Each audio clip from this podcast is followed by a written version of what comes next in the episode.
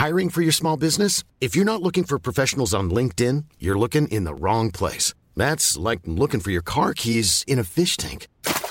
LinkedIn helps you hire professionals you can't find anywhere else, even those who aren't actively searching for a new job but might be open to the perfect role. In a given month, over 70% of LinkedIn users don't even visit other leading job sites. So start looking in the right place. With LinkedIn, you can hire professionals like a professional. Post your free job on linkedin.com slash people today. Hey there, it's Michelle Norris. I'm host of a podcast called Your Mama's Kitchen. When I travel, I'm usually looking for a way to find a taste of home when I'm not at home. And one of the things I love to do when I am at home is entertain. And Airbnb allows me to do that. When I was in California recently, I rented a house that had a great kitchen. And when we were sitting around the table, we we're all thinking, we're in someone else's house. Someone could be in all of our homes as well. If you have a home, but you're not always at home, you have an Airbnb. Your home might be worth more than you think. Find out how much at airbnb.com/slash host.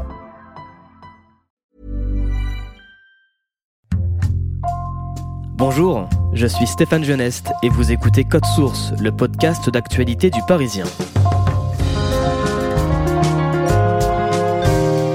Y a un siècle, alors que la Première Guerre mondiale s'achevait, une épidémie frappait la planète. Son nom, la grippe espagnole. En quelques mois, ce virus va tuer plus de 50 millions de personnes dans le monde, dont 250 000 dans l'Hexagone. J'ai vu des camarades et soldats qui avaient pu résister à tant de fusillades et de bombardements, terrassés par, la grippe avec des complications pulmonaires très graves. Longtemps oublié, le souvenir de la grippe espagnole refait surface alors que la pandémie de coronavirus touche toute la planète.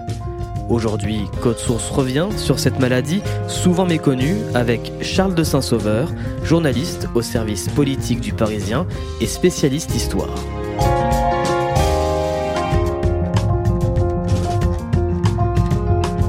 Charles de Saint-Sauveur, nous sommes au printemps 1918, soit plus de 4 ans après le début de la Première Guerre mondiale.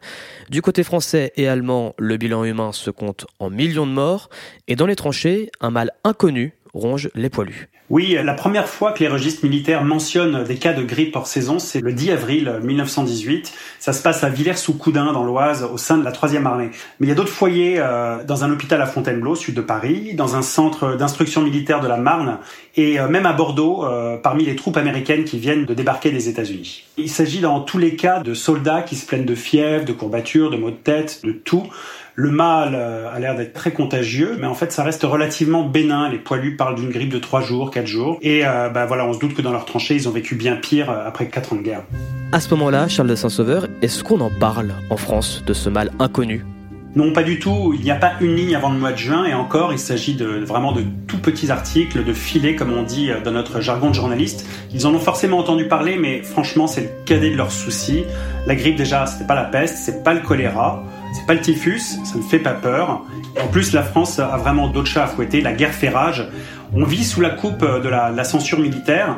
Euh, les journaux n'auraient probablement pas pu écrire qu'un mal terrassait nos soldats et les empêchait de se battre. Mais dans le cas de cette grippe, je crois qu'il s'agit plutôt d'une autocensure. Il ne faut pas miner le moral des troupes, miner le moral des Français. Il ne faut pas jouer contre son camp ni étaler à la une euh, voilà, la vulnérabilité du pays. Par ailleurs, il y a vraiment un manque d'intérêt. Il faut s'imaginer le contexte. En avril, l'Allemagne vient de lancer une nouvelle offensive. Les Parisiens essuient depuis janvier euh, des bombardements hein, sur des Gotha.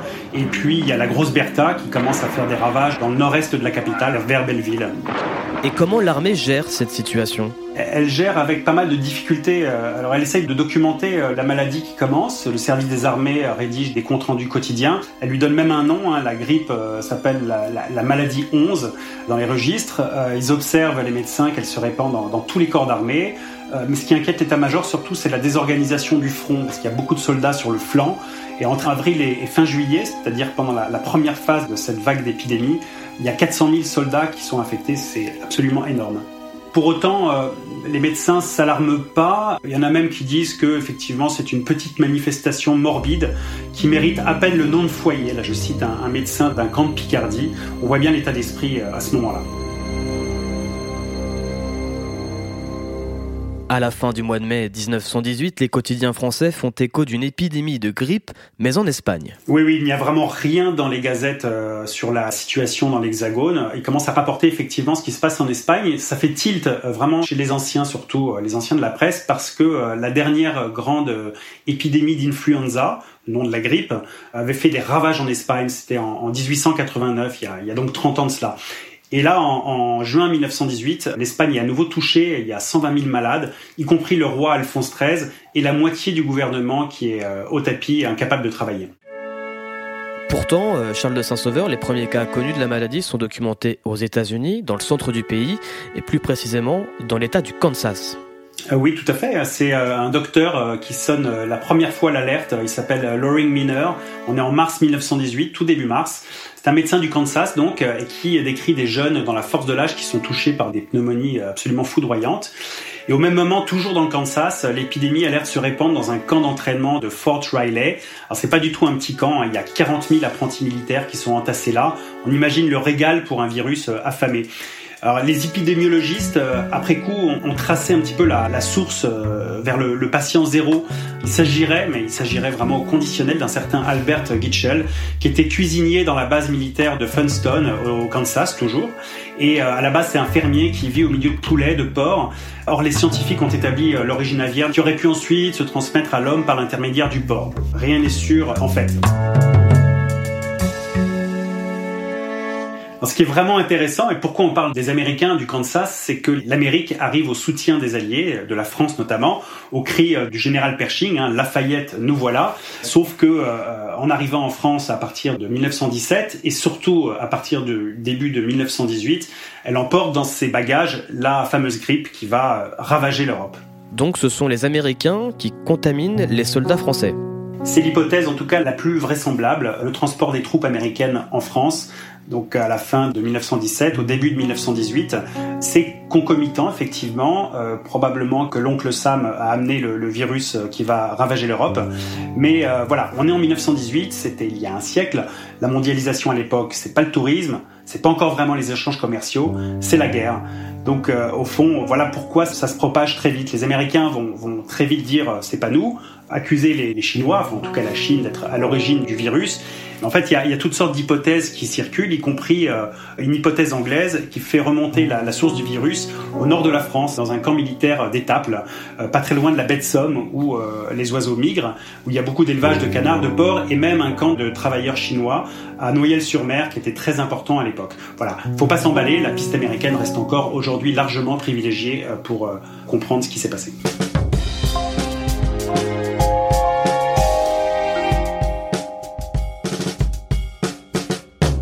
En juin 1918, on donne à cette maladie le nom de grippe espagnole. Et c'est totalement faux. Euh, c'est d'autant plus cruel d'ailleurs que la seule chose dont on s'est longtemps souvenu avec cette maladie épouvantable, c'est son nom, grippe espagnole. Alors pourquoi cette injustice? Eh bien, c'est parce que l'Espagne en fait était neutre dans le conflit, elle n'y participait pas. La presse espagnole n'était pas censurée et beaucoup moins obsédée par ce qui se passait sur le théâtre des opérations. Et en plus, bon, effectivement, on a vu que l'épidémie y faisait rage, notamment à Madrid. Donc c'est un peu l'histoire du premier qui a dit, au fond, euh, on va désormais dire grippe espagnole, même si le nom en fait va mettre un petit peu de temps à tuer la concurrence, si j'ose dire. Au Sénégal, on disait grippe brésilienne, bah, au Brésil, on disait la grippe allemande, les Polonais parlaient de grippe bolchevique, et au Japon, euh, c'était la grippe sumo. Charles de Saint-Sauveur, est-ce que la gravité de cette maladie est sous-estimée? Oui, complètement. Elle est, totalement sous-estimée. Euh, au début de l'été, euh, la maladie, euh, bon, c'est vrai, est encore assez peu mortelle. Il faut imaginer qu'ils avancent à l'aveugle. Surtout, les, autorités sanitaires sont complètement dépassées par cet événement viral. C'est loin d'être l'hécatombe, mais on voit bien que le, ton reste léger. L'Institut Pasteur dit que ça n'a rien de dangereux, et la presse s'en fait évidemment l'écho. Je résiste pas au plaisir de vous lire euh, ce qui est, écrit le matin, l'un des plus gros tirages de l'époque. Alors voilà ce que ça dit. Nos troupes y résistent merveilleusement, mais de l'autre côté du front, les Boches semblent très touchés. Voilà, on voit bien qu'on n'est pas vraiment dans la réalité. Et à la fin de l'été 1918, euh, les autorités françaises croient être débarrassées de la grippe espagnole. Et pourtant, fin août, l'épidémie s'aggrave brutalement dans le sud de la France. Où effectivement, euh, à la fin du mois de juillet, on, pense avoir échappé au pire euh, et du coup on baisse la garde. Les médecins observent moins de cas, mais, ils commencent à, voir qu'ils sont de plus en plus sévères avec des complications pulmonaires graves et parfois au bout la mort. Donc euh, un cas qui semblait bénin se transforme quasiment du jour au lendemain en, en cas très très grave. En mai, pour prendre un peu les statistiques, un cas dégénère euh, sur 8, c'est-à-dire qu'il y a un cas sur 8 qui devient grave, et en août c'est 1 sur 2. Et c'est particulièrement très très fort euh, dans le sud, euh, de Marseille à, Montpellier en passant par Toulon. Donc personne ne le devine encore, mais la deuxième lame de la grippe, celle qui arrive en août, qui s'affûte est nettement plus euh, tranchante. Donc aucun journal évidemment ne, donne la mesure de ce qui est en train de se passer. Personne au fond n'est au courant, personne ne s'en rend compte. Il s'agit d'une explosion vraiment silencieuse. Cette fois, la grippe, euh, elle ne joue plus, euh, elle tue. Quelques semaines plus tard, à l'automne 1918, c'est la France tout entière qui fait face à une deuxième vague, cette fois-ci beaucoup plus virulente. Est-ce que le pays est préparé à ça? Alors non, pas du tout. Euh, le pays n'est absolument pas préparé à cette maladie hein, qui défie tous les pronostics. Un cas euh, bénin, a priori, devient mortel en, deux jours et c'est un vrai raz-de-marée qui déferle sur l'hexagone. Euh, les médecins sont complètement démunis. Très très vite, il n'y a plus de place dans les hôpitaux qui sont complètement débordés. Les médecins manquent de tout, de masques, de médicaments comme la quinine, de lits et évidemment de personnel soignant, parce qu'il y a beaucoup de médecins qui sont évidemment en première ligne sur ce front viral et qui tombent comme des mouches. Il y a un témoignage bouleversant d'un médecin qui raconte que 19 de ses infirmières sont malades et que 5 sont mortes. Et les symptômes sont les mêmes qu'au printemps 1918 la première chose qui frappe, c'est vraiment la vitesse avec laquelle la maladie emporte ses victimes. C'est foudroyant, une incroyable virulence. Il y a encore autre chose qui euh, frappe beaucoup les médecins, ce sont les symptômes qui sont euh, différents de ceux du printemps, notamment la cyanose du visage et des extrémités. En gros, tout vire au bleu, hein, une espèce de bleu plomb comme ça sous l'effet de l'étouffement. La grippe dégénère en bronchopneumonie, en détresse respiratoire aiguë, et euh, les malades sont un peu comme des poissons hors de l'eau, poumons détruits, avec notamment des soldats qui ont été gazés au front par le gaz moutarde. Cela, généralement, n'en réchappe pas, c'est vraiment la double peine.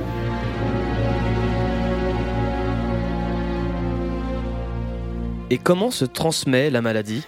Les médecins sont certes impuissants euh, dans leur lutte, mais ils ont des yeux et ils savent très bien euh, comment documenter les, symptômes. Ils s'aperçoivent que ça se transmet par le nez, par la gorge, d'où euh, la demande de ne pas se mélanger, de ne pas se rapprocher des personnes infectées, de porter des masques. Mais en fait, pour dire le, degré de méconnaissance qui règne alors, il faut attendre le 12 novembre pour que l'Académie des sciences certifie qu'il s'agit bien d'une grippe. Et à Londres, de l'autre côté de la Manche, il y a le prestigieux Royal College qui avoue qu'au euh, plus fort de la crise, c'est-à-dire en octobre 1918, ben, on ne connaît pas grand-chose euh, de cet ennemi euh, sournois et invisible.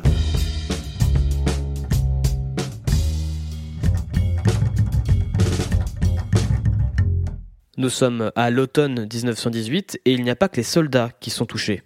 Oui, les civils le sont aussi, et pour euh, au moins deux raisons. Euh, déjà parce que la guerre de, de tranchées s'est terminée, la guerre de mouvement euh, s'est à nouveau déclenchée, d'où des mouvements de troupes très importants.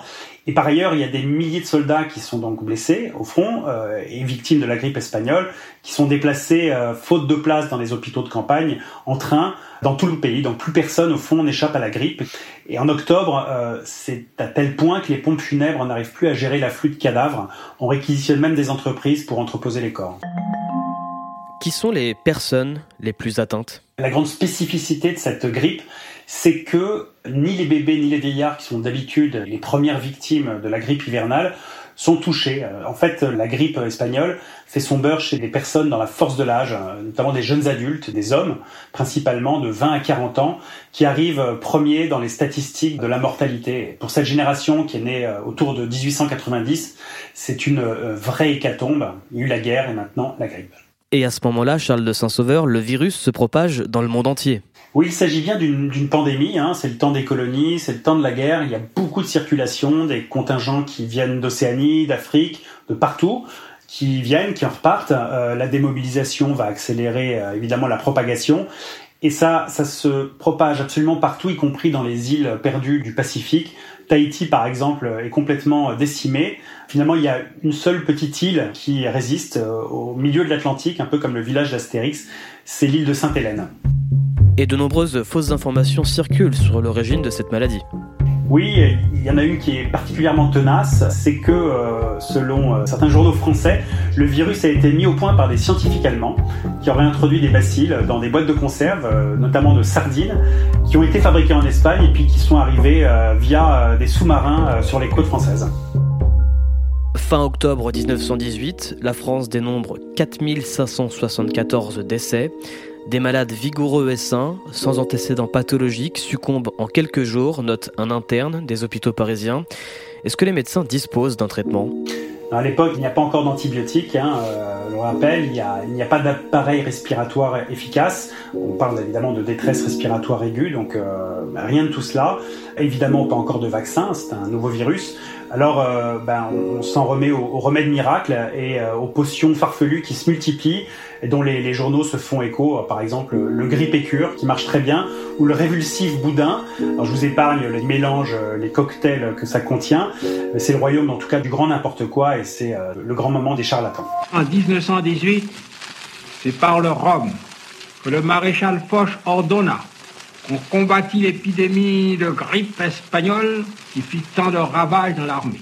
Alors l'Amérique et l'Angleterre ont, le whisky, nous euh, on a le rhum qui provient directement des Antilles. L'armée en fait acheminer des, milliers de litres. Il est plébiscité par la, la population, on en trouve même en pharmacie. Cet alcool de canne dont la réputation est séculaire, ne tarda pas à avoir raison du mal. On boit beaucoup contre le mal pour s'en prémunir, et d'ailleurs le, prix du rhum s'envole, ça devient une denrée très précieuse, jusqu'à 25 francs la bouteille pour les meilleurs, euh, et on le mélange avec de l'aspirine, voire de la quinine, enfin voilà, tout ce qu'on peut. Comment est-ce que les autorités gèrent cette crise? Il y a des mesures, hein, évidemment, elles sont prises dans la, la, panique générale, mais elles sont très tardives, hein, des mesures de prophylaxie. Alors, pour prendre l'exemple de New York, euh, on demande à la population de porter des masques, un peu moins en France. Par contre, on proscrit euh, le balayage à sec des rues et des maisons. C'est un peu curieux, mais voilà. Euh, plus classiquement, on demande aux gens de se laver les mains, de rester chez eux autant que possible, et évidemment d'éviter les, rassemblements. Tout ça montre quand même que les autorités sont complètement dépassées. C'est vraiment un terrible échec de gestion publique de la crise sanitaire. Il faut voir que tous les efforts sont concentrés sur la fin de la guerre qui approche. Enfin, ça y est. Et euh, à la décharge du gouvernement, euh, voilà, ils avancent complètement à l'aveugle face à ce nouveau virus. Il faut se rappeler qu'à l'époque, euh, on croyait beaucoup dans le progrès, les avancées techniques, les avancées médicales, les avancées en, matière de virologie avec Pasteur. Bref, toutes ces histoires d'épidémie, c'était bon pour les temps anciens. Et là, vraiment, il y a de quoi tomber de haut. La vie continue. D'ailleurs, on n'interdit pas les salles de spectacle, on n'interdit pas les cafés, on n'interdit pas les lieux de culte, euh, ni même les transports qui fonctionnent au ralenti, mais, mais s'ils fonctionnent au ralenti, c'est parce que beaucoup de conducteurs sont malades. Au fond, seuls les lycées parisiens ferment à partir du 25 octobre, mais il est déjà trop tard.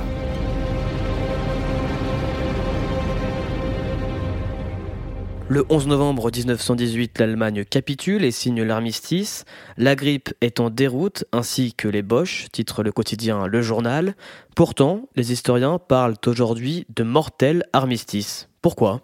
Oui, la paix a, eu paradoxalement un rôle d'accélérateur. Évidemment, après quatre ans de conflit, les Français ont envie de célébrer la victoire, elle est, triomphale, euh, les gens sont très heureux. Donc ils se rassemblent partout en France, à Paris évidemment, des milliers, des dizaines de milliers de personnes qui convergent. On oublie euh, les ravages de la grippe et euh, on fête la victoire des poilus. Donc voilà, la célébration de la victoire entraîne une, réouverture en plus des lieux publics qui avaient été fermés et c'est une nouvelle flambée épidémique qui recommence la grippe, elle fait pas de quartier, hein. elle touche tout le monde, y compris euh, des stars euh, de l'époque, euh, comme Edmond Rostand, hein, l'auteur de, Cyrano de Bergerac, qui est touché pendant une répétition de, de l'Aiglon, qui meurt début décembre. Sinon, il y a aussi Guillaume Apollinaire, évidemment, qui avait 38 ans seulement quand il est mort, deux jours avant l'armistice. Il avait été blessé sur le, front, probablement gazé, donc il va pas en réchapper. Je pense aussi à Egon Schiele, le peintre autrichien, qui meurt deux jours après sa femme enceinte qui laisse un dernier tableau totalement bouleversant, ou encore ben, le, grand-père de, Donald Trump, Frédéric Trump. Il y a heureusement ceux qui, en réchappent, comme euh, Georges Clemenceau, le, chef du gouvernement français, le président américain euh, Wilson, son prédécesseur Theodore Roosevelt, Gandhi ou encore Walt Disney. En France, le pic de l'épidémie est atteint à la fin de l'année 1918, mais la grippe espagnole continue de faire des victimes. Les Français sont pas totalement au bout de leur surprise, puisqu'en février-mars, ben voilà, la grippe revient. Alors elle est beaucoup moins mortelle, mais quand même assez virulente. En février-mars, le dernier cas de grippe espagnole est recensé euh, en mars 1919.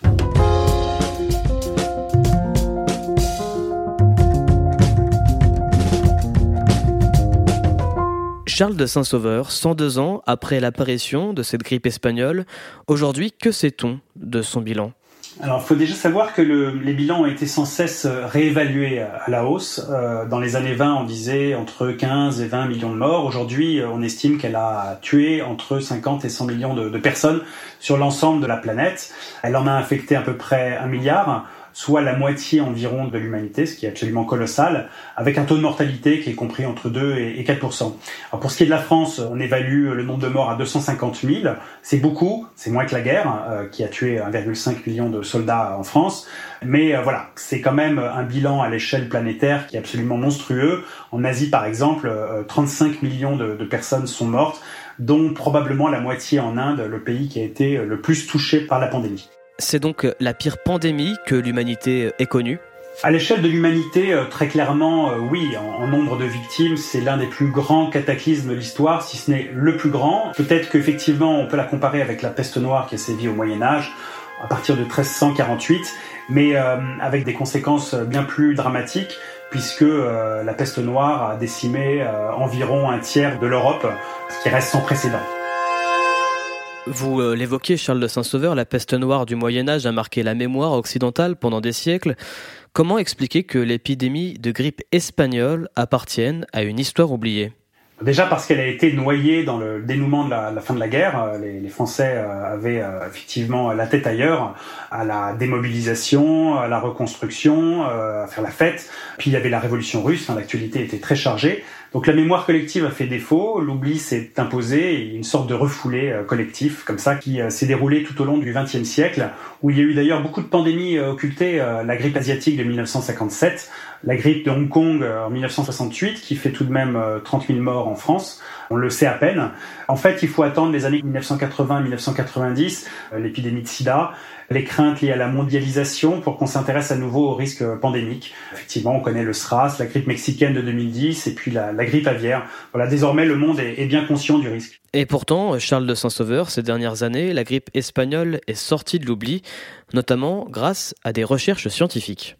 Oui, autant au XXe siècle, elle a été complètement occultée, cette grippe espagnole, autant depuis euh, les progrès euh, épidémiologiques et surtout en matière de, génétique, les, recherches se sont multipliées, à tel point d'ailleurs qu'on a permis de reconstituer le virus qui est apparenté, c'est très clair maintenant, un virus H1N1, qui est d'ailleurs stocké dans un centre euh, tenu secret à Atlanta, aux États-Unis. Charles de Saint-Sauveur, cette épidémie de grippe espagnole est comparable à celle du coronavirus que nous euh, vivons actuellement? Alors si on s'en tient aux symptômes, euh, il ne s'agit pas d'une grippe hein, euh, aujourd'hui, c'est un coronavirus, mais les symptômes sont relativement équivalents avec une détresse respiratoire aiguë hein, dont on meurt, dont on peut mourir. On voit aussi qu'en termes de recommandations, ben voilà, on est à peu près sur les mêmes recommandations des autorités, le port du masque, le fait de ne pas se mélanger. À l'époque, on ne confine pas. Mais euh, on a quand même beaucoup appris de cette grippe espagnole, et ça c'est l'un des enseignements. Les autorités étaient tellement dépassées à l'époque que euh, voilà, tout a été euh, refait dans les années 1930, et qu'aujourd'hui, mine de rien, on peut en bénéficier. Les progrès aussi scientifiques permettent de documenter beaucoup plus précisément le, virus, sa propagation et les moyens de l'endiguer.